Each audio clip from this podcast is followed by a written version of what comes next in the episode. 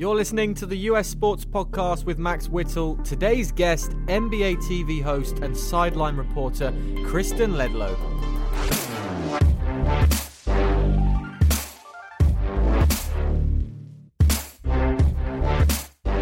Hello, everybody, and welcome to the US Sports Podcast with Max Whittle. I'm Max Whittle, and I'm looking forward to bringing you an NBA jam packed show ahead of the new season, which tips off on October the 25th, not long now. Coming up, NBA TV host and the always charismatic Kristen Ledlow sits down with me to talk basketball, her career, and the memories she has of covering Game 7 of the NBA Finals last season in the Cavaliers locker room. There may have been some champagne involved, just going to say it now. If you want to jump straight to the Kristen interview, head to about 16 minutes on the podcast. First from me, my top four storylines to look out for in the 2016 17 NBA season. Number one, how will the Golden State Warriors dynamic look with the addition of Kevin Durant? If you didn't know that Kevin Durant is now a Golden State Warrior, where have you been? The biggest news story the NBA's seen for quite some time. LeBron James going back to Cleveland, perhaps, but Kevin Durant in Golden State that already had three legitimate superstars. I've been watching them in preseason, and it's just staggering that they only play about a half the starters anyway, and then they throw in the reserves. But what the Warriors are doing this early, before we've even played a regular season game, is genuinely scary. And I know that owners during this next talk with the new collective bargaining agreement want to find a way to prevent this happening again, where the salary cap spiked so much that the Warriors were able to bring in KD, who's left Oklahoma. Mr. Russell Westbrook is getting all the questions in the world about what Durant says about Golden State, what Durant says about the team ethic in Golden State, what Durant says about Stephen Curry's humility and his lack of ego. Yeah, well, he's he's not really going to win, is he, Kevin Durant? If he wins a championship, then people are going to say he is climbing on board of a bandwagon that was already successful. If he had a one in Oklahoma, he would have been lauded as a guy who was drafted for that team. Seattle then moved to Oklahoma, and he won a title there through growth of a franchise. Even so, this is the biggest news story, and it's been the biggest news stories all summer long. Steve Kerr has said uh, previously that the players were the key reason at the pitch as to why Durant decided on them. Durant was in the Hamptons, and he listened to a lot of teams' pitches the Spurs, the Clippers. Obviously, Oklahoma wanted to bring him back. But Durant's team and Durant himself, the first question they asked the Warriors was was towards Stephen Curry, and they asked him, "Why would you want me to come here if it's your team?" An interesting question, and I'd like to know how Curry answered it, but he obviously answered it in the right way. The Warriors players had already been speaking to Durant during that season up until that point, I don't think Durant would have joined them if the Thunder had a beaten Golden State in the conference finals. I, I mentioned the preseason, nothing to judge here. But Steve Kerr looks to have molded Kevin Durant into that philosophy that they have, and he seems to be having a lot of fun already. And I think whatever Curry said to Durant about why he wants to come here, and I, I, I'm guessing that a lot of it would have been Curry's mantra that he just wants to win championships. He's not about himself. His brand's already huge. He's a global superstar. He's probably the biggest name in the NBA right now, just ahead of LeBron James. So for Kevin Durant to come in, Curry is not concerned about, you know, the fact that Durant needs to shoot the ball 20 times, that he needs the ball in his hands a lot. Curry's used to that. He's got Clay on his team. He's got Draymond Green on his team. And every night, the Warriors could have a different guy who's the man and you just have the right minds on this team. And we forget about Shaun Livingston. We forget about Zaza Pachulia, who they've added at centre. Yes, they've lost Harrison Barnes. They've lost, lost Leandro Barbosa. They lost some key players in there. Festus Ezeli, Speights has gone as well. But they have recouped, and they've got Durant now, where if Steve Kerr wants to sit down any one of Clay or Steph Curry or Kevin Durant, it's the same team as last season. It's staggering how much depth they've got in terms of star power. Draymond Green is the interesting one for me on this team, though. Does his temperament change as his stock rises further? Durant, Clay, and Curry, they all want 20 shots a game, like I said. They all want the ball. It's kind of like Chicago with Rajon Rondo, Dwyane Wade, and Jimmy Butler. They all want the ball, but the Warriors seem to share it a lot better than they do. Does Durant become more of a central facilitator than Draymond Green? And how will Draymond cope with that? How will he deal with that? He is a fiery player very, very fiery, and we know it's his team in the locker room. But does he remain selfless, a team player. And I think the Olympics would have helped him in that respect. He didn't play as much as he wanted to, but he went there as a team man, came off the bench, played lower minutes, and it was probably a good warm up for, for playing on this Warriors team. Still expect him to be a key cog, of course. Defensively, of, as well, Green is key. How do the Warriors bounce back from the finals? Is the final point on this uh, Golden State Warriors dynamic. They've got a lot to lose here. They are the clear favourites, and they have one of the most devastating small ball lineups in the league now. We already mentioned the death lineup the last two seasons when Andre Iguodala would come in, and you'd have five guys under six foot nine. Draymond Green playing at centre. Now you've got Kevin Durant, a seven footer, the best seven foot ball handler we've ever seen in the league. Goes out to the wing, can shoot threes, can take it inside, basically unguardable. And when you add him into that small ball lineup with Green at centre or Durant at centre, you could essentially have five guys on the wing and none of them would look out of place. That's scary for me. But how do they bounce back from the finals? Do they come back and destroy everyone? Are they concerned with that regular season record? Because in my view, they could go bigger than 73 wins. But I think after losing ultimately, even though it was seven games and they were up 3 1 in the finals, they didn't win the championship. Every regular season game had pressure attached to it because they were going for that record. I don't think it would have hindered them in terms of injuries and freshness because I think they were fresh and Steve Kerr does a great job of rotating players. But I do think that pressure, that toll, it took its toll in the end. I expect the Warriors to win the championship this season, though. My early prediction is already out. Number two, I think LeBron James wins back the MVP award this season. Now, my first point here is not to do with the Cavs and James, which is surprising because of the headline, but it's about the Clippers' Blake Griffin and Chris Paul. In playing together, Paul and Griffin have accidentally hindered their chances of winning an MVP award, if that makes sense. I think there's going to be a similar situation that will go down in Golden State with Curry and Durant as they try and share the huge scoring load that they'll no doubt produce. MVP voters woke up to the idea of LeBron again after what we saw in June, the most incredible finals appearance we've ever seen. He was absolutely phenomenal. MVP voters feel bad now that they had to change the story the last couple seasons. Curry's won back to back trophies. I think they just got tired of LeBron winning the MVP award. They wanted something fresh and they got it with Steph. So when you look at the other candidates, I've mentioned Curry and Durant and Paul and Griffin going away from each other, not helping each other towards the MVP, which is not their ultimate goal anyway. Then you go towards James Harden in Houston, Russell Westbrook in Oklahoma. And unfairly or not, players outside the top two of a conference rarely win this award, so I think that rules them out. That leaves you with two candidates, Kawhi Leonard and LeBron James. Fantastic odds, by the way, if you do go to Vegas and, and put a bet on this. Kawhi Leonard to win the MVP, 10 to 1 odds at the moment. With Tim Duncan gone, needs to carry and, and mould that team in his style, so he's got a good chance. Kawhi Leonard, by the way, going for his third straight Defensive Player of the Year award. That ties for second with Dwight Howard if he does win that. Ben Wallace and Dikembe Mutombo are atop that list with four each. So Kawhi's well on his way to doing that. But with Kawhi and LeBron, my two final candidates, I would say that James does it. Now we know the argument against LeBron, the change of storyline that I've mentioned, Curry's reputation in the press, um, and this season the Cavs will limit James before the postseason. But he won't have tardy numbers and pace himself and I expect him, if he stays healthy, to play around 70 games. He'll put up amazing numbers and he'll transform his team.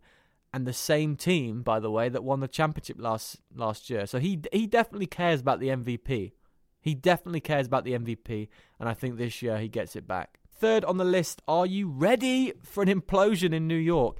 Now, I could be very wrong here, but I just do not like how Phil Jackson has constructed this team since he came into the Knicks organization.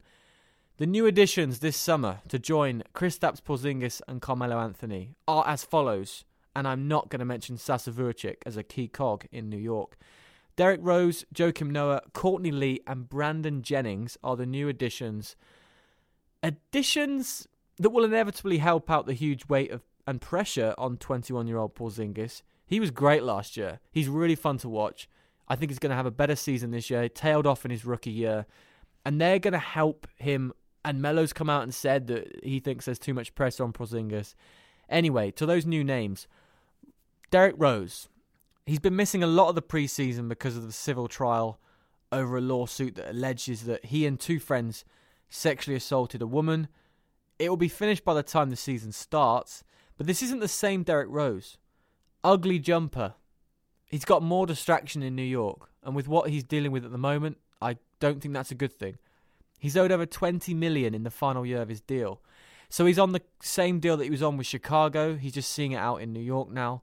And starting with that torn ACL he had during the 2011 12 season, when it's all seemed to have just gone downhill for Rose, over the past four seasons, he's missed 201 of a possible 328 games. That's more than 61%.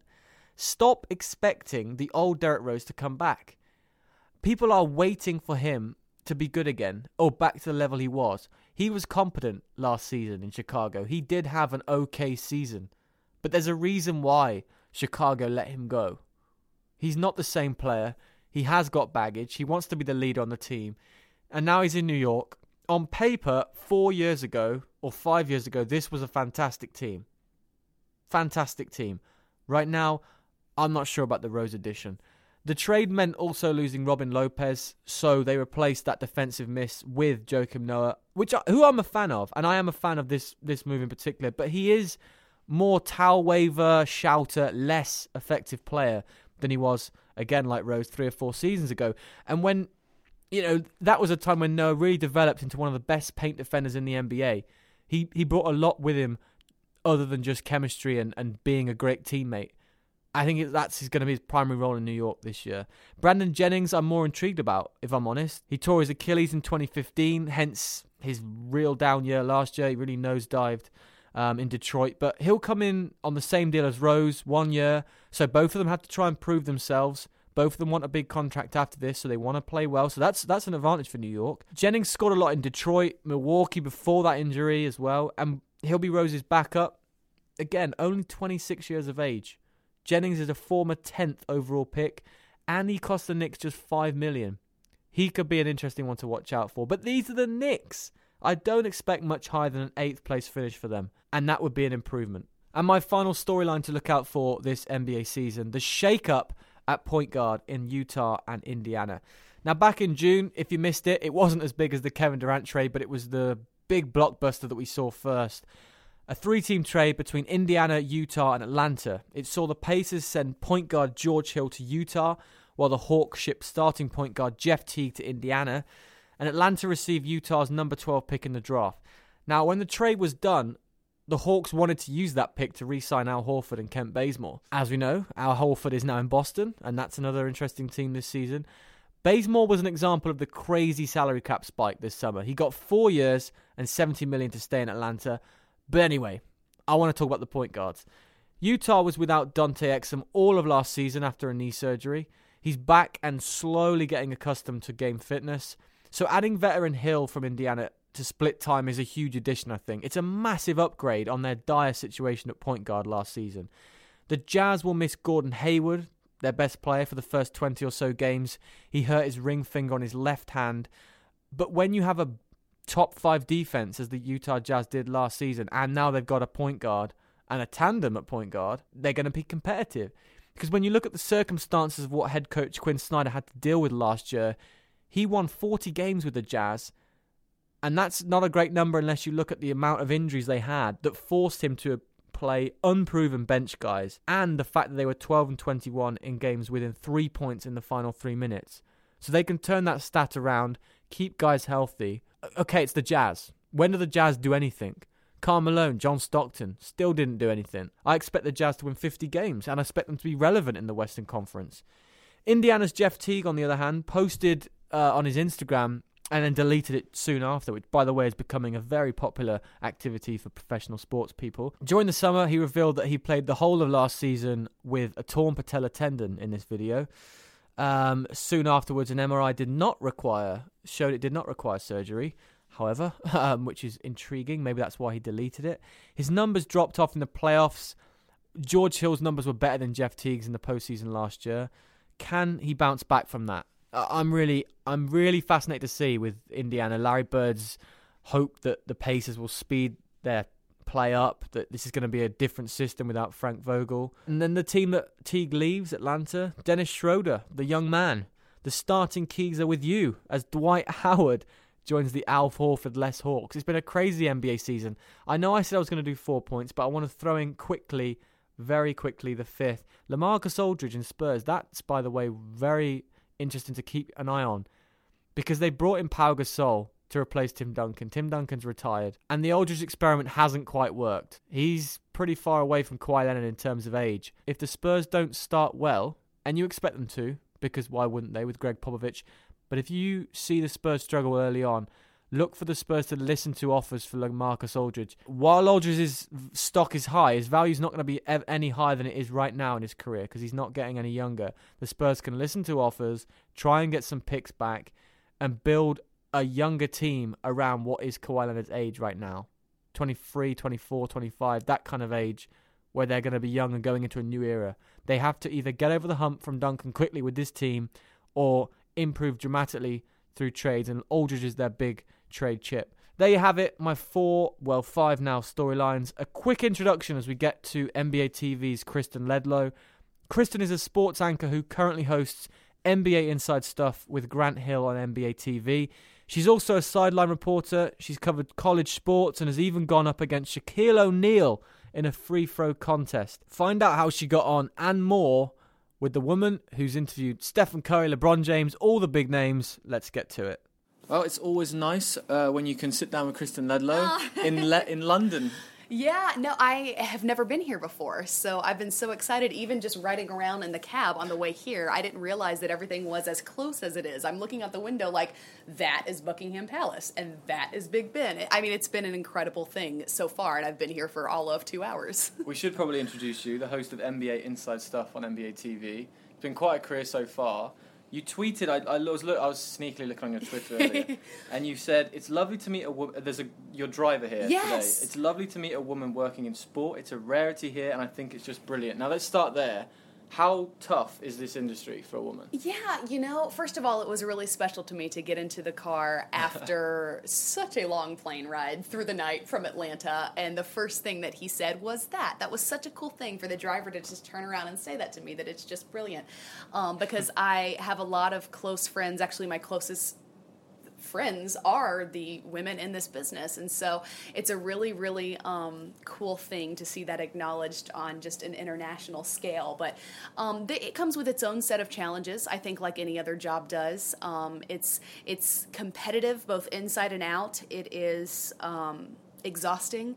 It is, uh, it requires a great deal of thick skin um, and you know it, but it's it's also really a special time to be a woman in sports. It's the first time that, I mean, when I was a little kid, I, there was no looking up and looking around and thinking maybe I could coach in the NBA someday, or maybe I could call an NBA game, or those are actual realistic possibilities for girls now. So, for all of its challenges and for everything that comes with it that they don't exactly tell you about when you're majoring in broadcasting college, it is a very special time, I think, to be a woman in this business. Did you ever consider coaching, uh, sorry, uh, covering women's sports? Yeah, well, so I cover the WNBA with NBA TV, and I cover, um, you know, all summer long when we have uh, those women's games going on, and also um, I covered Team USA's women's team uh, this summer, which was incredible. Great. I mean, just the chance to be around some of those women that I have looked up to for longer than I would admit to them, because then it makes them feel old.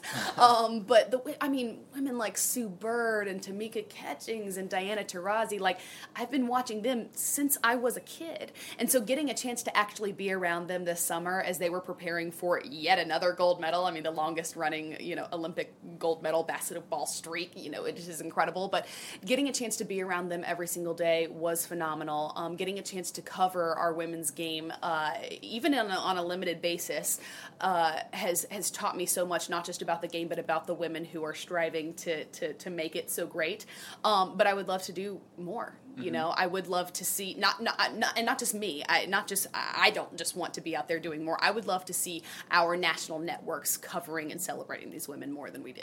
You put me on to women's basketball here. Geno Auriemma, the head coach. Yes, he's won eleven NCAA Division One championships, three gold medals now.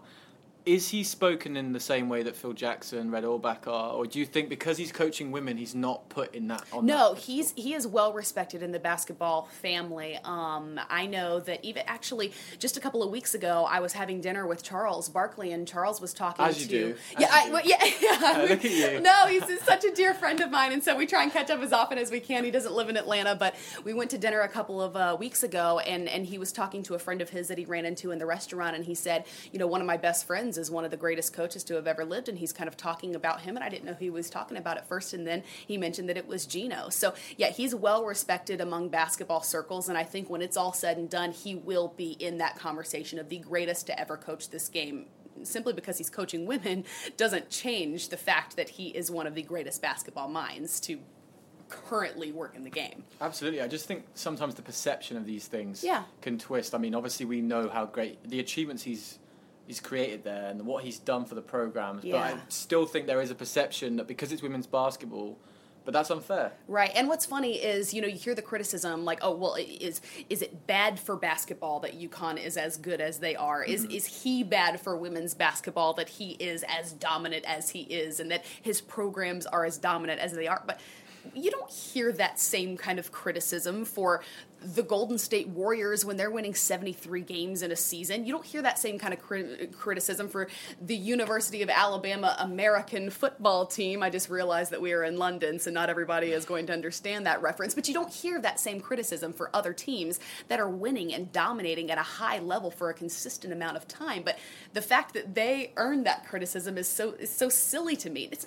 bad for the game. It for the very first time, there are girls who are watching who are looking up and thinking like there there are legitimate basketball possibilities for me beyond just playing in high school or going on to coach in high school, which again are very credible and very incredible uh, things to go on to do. But you, there's there there are bigger dreams now. You know, there's an actual opportunity to go be part of something that is dominant, to go be part of something that's recognized on a national, and now you're helping inform me on an international scale, and and then to go on and become a Doris Burke, a Becky Hammon, a Nancy Lieberman, who has you know great say in the basketball industry regardless of gender. And so I think it's an incredible thing. It is silly any criticism that is that that that Geno Auriemma earns simply because he's coaching women, and that UConn earns simply because they're beating everybody else who tries.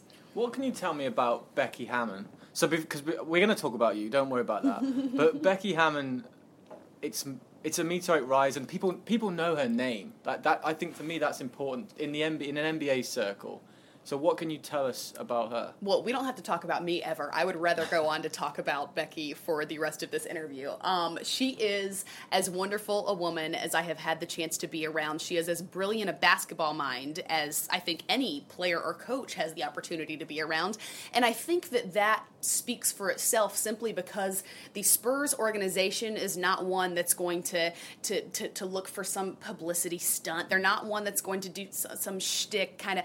They are not an organization that's going to hire a woman simply so that they can be the first NBA team that hired a woman. Gregg Popovich made it very clear. I wasn't looking to make history hiring the first woman to a NBA coaching staff. I was looking for the best coach, and she was it. And and so because they made that step, you know, because they took that step, because they made that leap, there are other teams now that are having an opportunity to do so. That not that the opportunity wasn't there before, but now it's going to become more commonplace for women to be considered in these positions. You know, Nancy Lieberman is a member of the Sacramento Kings coaching staff. Um, a, a, a friend of mine, Lindsey Harding, has worked on the summer league staff with the Toronto Raptors. So it's going to become more commonplace for you know, regardless of gender, for brilliant basketball minds to be able to step into these positions. And for a very long time, men have coached women's teams Yeah. on every level. Um, so the the criticism that perhaps a woman can't step into these places and, and coach these men is again silly. And one of the things that I've talked to, um, I've actually talked to both both Coach Hammon and and Coach Lieberman about this. Uh, one of the things that Nancy told me actually last summer, as she was stepping into coaching that Sacramento Kings summer league team out in Las Vegas, she said, you know, the criticism is that perhaps these grown men won't listen to a woman. Perhaps these professional athletes are not going to take me seriously. She was like, but a lot of these grown men, at least a lot of the ones on my team, grew up with just a mother in their home, and they're a lot more likely to listen to a woman than they are going to listen to a man who's screaming in their faces. You know, and so something like that, um, I think even just that dynamic is a really special one to watch the relationships that have formed between Nancy and her her guys, and between Becky and her guys as well. The the respect level is so great from every young man that I've talked to on those teams. Young man, and I mean, if you're you're talking about the Spurs, old man also. Most of them are older than I am, but you know, um, but you know, the respect level is so great for these women, and because they are as brilliant as they are in in the game of basketball, and because they bring just a, a unique flavor that only a woman can, I think that the men have responded to them in a really special way. And also, what a great organization to go into because you did have Tim Duncan, Tony Parker, Manu Ginobili, these kind of characters in the league who will accept this challenge, and Right. it's a fresh face. Uh, on that point, then you've done sideline reporting.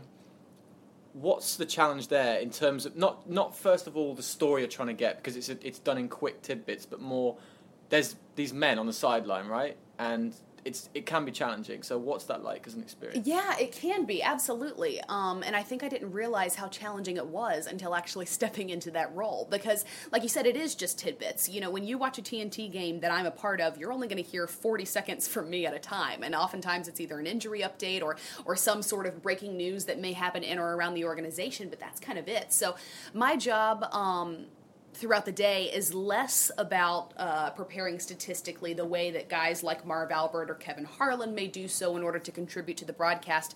My job is to stay on top of the stories surrounding the franchises that the game concerns. So a lot of times it's um, it's being in touch with their PR staff or with their with their um, strength training staff or you know their physical trainer, whatever it is, whatever the story is. Finding stories. It's yes, it's staying on top of those uh, latest and breaking news stories. Um, and then sometimes there's just not that. But fortunately, getting a chance to host inside stuff, I, I know a lot about these guys and I know a lot about their stories, and we've spent a lot of time together. So I'm able, I think, to contribute to the broadcast in other ways to, to get a chance to relate to the fans who they are, um, not just you know the, the guy that you're watching playing on the court right there in front of you, but but who they actually are. And I think that's a special thing as well. So I try and add as much as I can. So you went to college in Florida. Yes. You played sports. Was it basketball, track? Basketball and volleyball, in college. Yeah, I Yeah. ran track also in high school. That is why I'm 28 and my knees don't work anymore. Um, Oh, no, all got- of we- that. So yeah. we got we got your age. We got your age as well. This is brilliant. Yeah. We know you dinner with Charles Barkley regularly. Right, yeah. Okay. it had actually never crossed my mind um, that I wanted to play professional sports. I've wanted to be a sports broadcaster from the time that I was very young, from the from the really the last that I can remember. Um, when I was little, even prior to the WNBA forming as a league, because we're in our 20th season now of the WNBA, I remember saying and writing on things um, that I wanted to be the first ever girl to play in the NBA. That's what I wrote as a little girl. Like uh, when I was in fourth or fifth grade, when you had to be the what I want to be when I grow up, you know, kind of project. I dressed up like Michael Jordan and came to class Reaction with my hair was? pull, with my hair pulled up into my Chicago Bulls hat and did my project on MJ. Um, so so that what it was and has been always my first love, and it was actually not a thought of mine that I wanted to play beyond really even high school. I kind of fell into playing in college. Um, I did not plan to focus on my playing of the game in college, I planned to focus on a broadcasting career. Uh, so I went into college uh, very much prepared for that to be my focus. I actually, even when I would play in the women's games, starting in my freshman year, would go immediately to the showers, shower off, come out in wet hair, and broadcast for the men's games that started, you know, 30 minutes after ours, um, because that was what I wanted to do more than anything. And then worked for just our local access, you know, channel all throughout the season, covering the the baseball team as well, and and just doing as much as I could um, to just solidify myself as as a sports broadcaster. That was what I wanted to do. So it never really crossed my mind that okay, where I'm at now is kind of a, a, a failed version of a of a you know a, what could have been a professional basketball career, because what I wanted to do was to cover the game, um, you know, on whatever scale that may have been. Because I remember my senior year in college, my uh, my advisor sitting me down and saying, you know, the, the odds of making it on a national level as a sports broadcaster, as a, as a woman, you know, in 2010 it was at the time, um, he said, are, are just not high. So I am going to tell you to do this only if you are okay covering high school football for your local news channel for the rest of your career.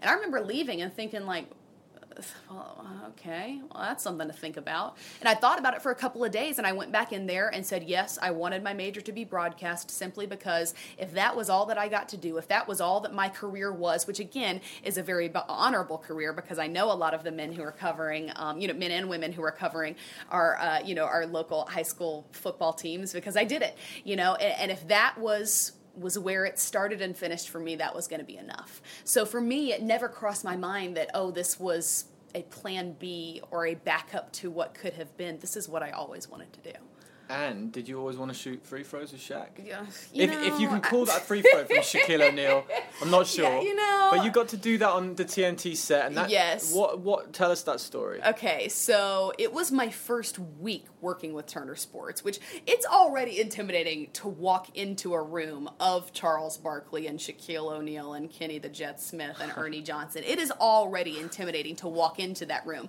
But to be told, I believe it was probably 48 hours in advance so we want to introduce you as the host of Inside Stuff, and we're going to have you go on TNT inside the NBA and challenge Shaq to a free throw contest. it's like, how did my life get here? like, how did this happen? You were supposed to be a high school reporter, uh, right? Well, that, I mean, I, but it's it was such a surreal moment, and and that night was so special to me. Even though, as it is well noted, I did lose that free throw competition. How do you lose against Shaq? Yeah. Um, you should have left the heels on. Maybe that was the problem. I thought that also afterwards because I don't think it was the nerves because I wasn't really nervous. Like it was because people have asked like, oh, well, of course she was probably just nervous. No, because I, I mean, we're only in there. It's only like seven or eight people standing in there. You know, like you don't think about oh, there's 11 million people at home watching. You don't think about that part. You just think about who's standing in there. And there was nobody in there. Um, I don't know what I can blame it on. I'd like to blame it on actually Kenny was yelling in my right ear. I, I think I'd like to blame it mainly on Kenny. Do you, want, do, you want some, do you want some advice? Yes. Next time, go up against Mr. Drummond. Do that and you'll yeah, win. Fair. Well, okay, but I got my revenge. I went down to Shaq's house in Orlando and we shot threes, and I beat him in that. So I felt like that was a pretty pretty solid makeup. Okay, so you talked about some cool interviews you've done. What's the yeah. worst interview you can remember doing? The worst, not this one, I promise. No, um, let's see, the worst interview I can remember. Or who's the one you struggle with? Because we've all been there in the locker room, and this guy just does not give you anything. But you have, to, and you have to be quick then to think about the next question because you're expecting someone to answer it. For right? It. Am I okay? So instead of going with worst interview, can I, most challenging? Most challenging I think is interview. the best way to put this Let's because be you know it. Right? Absolutely. Because these guys, you know, if they end up hearing this, then they're not going to ever be on inside stuff again, and I don't need that.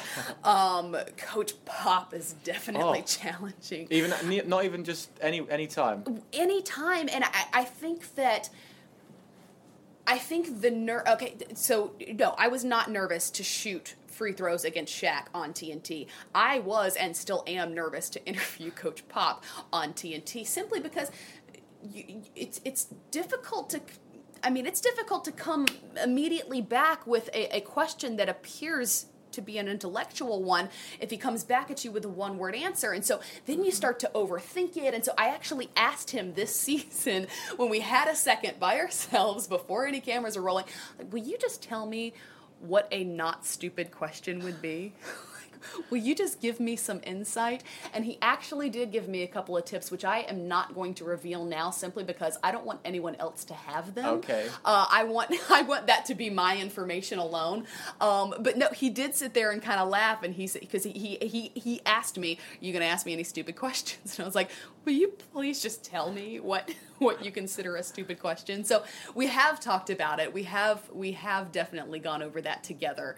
Um, He's so good. He's so funny at half time, though. oh, I know. But the, but between quarters, those interviews, I still don't quite understand how and why you do it in the states. We don't do that sort of thing here. And you won't, you'll never really get anything out of them. But he makes it so much so funny. Well, and it is difficult simply because those coaches, and many of them have told me, they don't want to do that. You know, it's between mm-hmm. quarters. They only have a couple of minutes, and then they got to spend a minute and a half of it with me talking about their game strategy. And obviously, they're not going to go on national television and tell me what it is. So it definitely is a difficult moment simply because even if they're not going to give you the coach pop one word answer, they still don't want to give you too much. So those I think are, are actually the most challenging interviews, simply to come up with something that appears to be bright enough to convince them that you've been paying attention to this game, but also not something that makes them feel like their time has been wasted. You know who the challenge as well? Bill Belichick, the Patriots coach. I've seen. I, have never interviewed him, but I yeah that. Mm-hmm. I think post game because Popovich shut down that one reporter last year. I think it was in the postseason, but it wasn't any, me. It wasn't you. That's good to know. That's good to know. yeah. So where were you when the Cavs won the NBA title? I was at Oracle Arena. Of course you were. And then minutes later, I was in the Cavaliers locker room getting doused from head to toe in champagne. What did you Okay, let's go with the reactions for a few events. Yeah. So, so the, what the was block, crazy? Okay. Go, oh go with your goodness. story first. All right. so so we sit at Oracle Arena. Our entire network. Uh, we sit together in one of those back rooms underneath, so you can hear everything that's going on at Oracle. But we have the screens, and we're watching it kind of like we're watching it on TV, but you can hear the actual live fan reaction happening. So we sit in a room much like the one you and I are in right now. I mean, there are 20 of us all piled onto like three different couches, and I was sitting next to Isiah Thomas Hall of Famer Isiah Thomas, not Boston Celtics point guard Isaiah Thomas. And he and I were the only two that from the get go said the Cavaliers were going to win this thing. I don't know why I thought that they were going to, simply because LeBron somehow inspires an irrational confidence in anybody that starts to believe in him.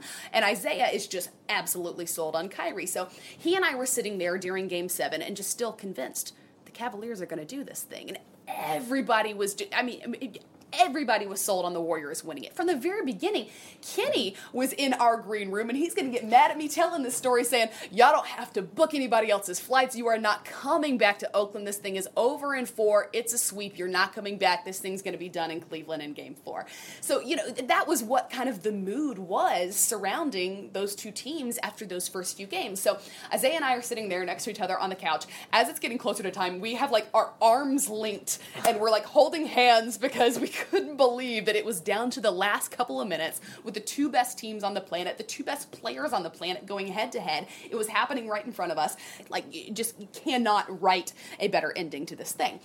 So, you sit there and you watch it. I mean, uh, the, the, the chase down block Kyrie shot, which again, going back to what I said about LeBron inspiring just an irrational confidence, there's something about that guy that just makes you believe whatever it is that he says. So, Kyrie, the fact that he, in just a couple of seasons, has blossomed into one of the league's best point guards, mm-hmm. I attribute it greatly to the confidence that LeBron has inspired him. Regardless, that's a whole other that's a whole other thing I could get into. But the fact that he stepped up and he, I mean, he took that shot like he didn't even think twice about whether or not down. it was going to go in. He knew that thing was going to go in. So to watch the way that it unfolded and ended, and Isiah looked at me as soon as it did, and he goes, "They did it." And and tears started coming out of my eyes. I couldn't even believe what I was watching. I mean, because then you watch LeBron just just just crumble to the floor and he's sobbing, and the same thing with Kyrie and Kevin and Tristan and J.R. And you're just watching it happen. And and my makeup artist runs over to me and she goes, "Don't cry on fresh makeup. Do not like I just made you look perfect. Don't do this." Is she an NBA fan she, or is she more concerned no, with makeup? More concerned with the makeup, absolutely. Okay. But my job was to cover the Cavaliers, and we had David Aldridge, uh, now the Hall of Fame journalist David Aldridge, covering the Warriors. So both of us knew that our job was to, you know, I, I was going to be with the Cavaliers regardless. He was going to be with the Warriors regardless, as we had been all series long. And whoever had the winning team was going to sit down with the winning coach. So she was like, "Don't cry on fresh makeup because as soon as the Cavs won, that means I'm going to sit down with Tyronn Lue. Like, get ready because you're about to be on television, national television, with the winning coach of this NBA championship." And as soon as I walk into the locker room, they douse me head to toe in champagne. So much for the fresh makeup. I'm sitting there with Ty Lue afterwards, like an hour afterward, where we're wearing matching t-shirts. Mine's inside out, so I look like this unbiased journalist. I have hair that's like completely stiff because of champagne, makeup dripping down everywhere, and they're like, you know what? Just do the interview because this is this moment. So that is where I was when the Cavaliers won it all. So Las Vegas has set the Warriors win total at 66.5 this season. Really? If I had to give you over under 72, with, Under. with the Warriors taking a knife to parity, it seems this summer, you go under. Oh yeah, under 72. I don't think that we're going to see what we saw out of the Warriors last season because that chemistry was built over a handful of seasons and I think somebody's going to have to sacrifice statistically for this thing to work. I think that a year from now we might be sitting here talking about the NBA champion Golden State Warriors. That's a very realistic possibility, but I don't think that out of the gate they're going to be able to have as nearly a flawless season as they did last year. And just real quick, who haven't you interviewed yet that you want to? Paul Pierce bucket list. He is my all-time favorite, my trash talk inspiration, my my my my I mean he he has been my everything since high school. I told him that at the NBA finals this year, so my hope is to get him on inside stuff this season. Well, have fun in London. Thank you so great to much. to Thank you. It was awesome. It was so good to meet you. Thanks for asking me all the fun stuff. How great is Kristen Ledlow? Funny woman, very charismatic, very charming. She was a great listen there, over here in London. And do not forget, there's NBA action live in the capital this season. The Denver Nuggets will host the Indiana Pacers at the O2 on January the 12th, 2017, just a couple months away. Tickets for NBA Global Games London 2017 go on sale October 28th, just three days after the opening tip of the season. What did I learn today? I learned that Kristen Ledlow is dear friends with Charles Barkley and has dinner with him, and that I am extremely jealous about that fact. We can't have it all, but we can have another podcast next week, and it's a real big one. Two guests on the show next week. One, a star from the Jacksonville Jaguars, will join me, and one of my favourite NFL writers of all time, Don Banks, formerly of Sports Illustrated and now NFL.com, will also be on the podcast. Thanks for listening. Please follow the US Sports Podcast with Max Whittle on Audio Boom and subscribe on iTunes. Have a great week.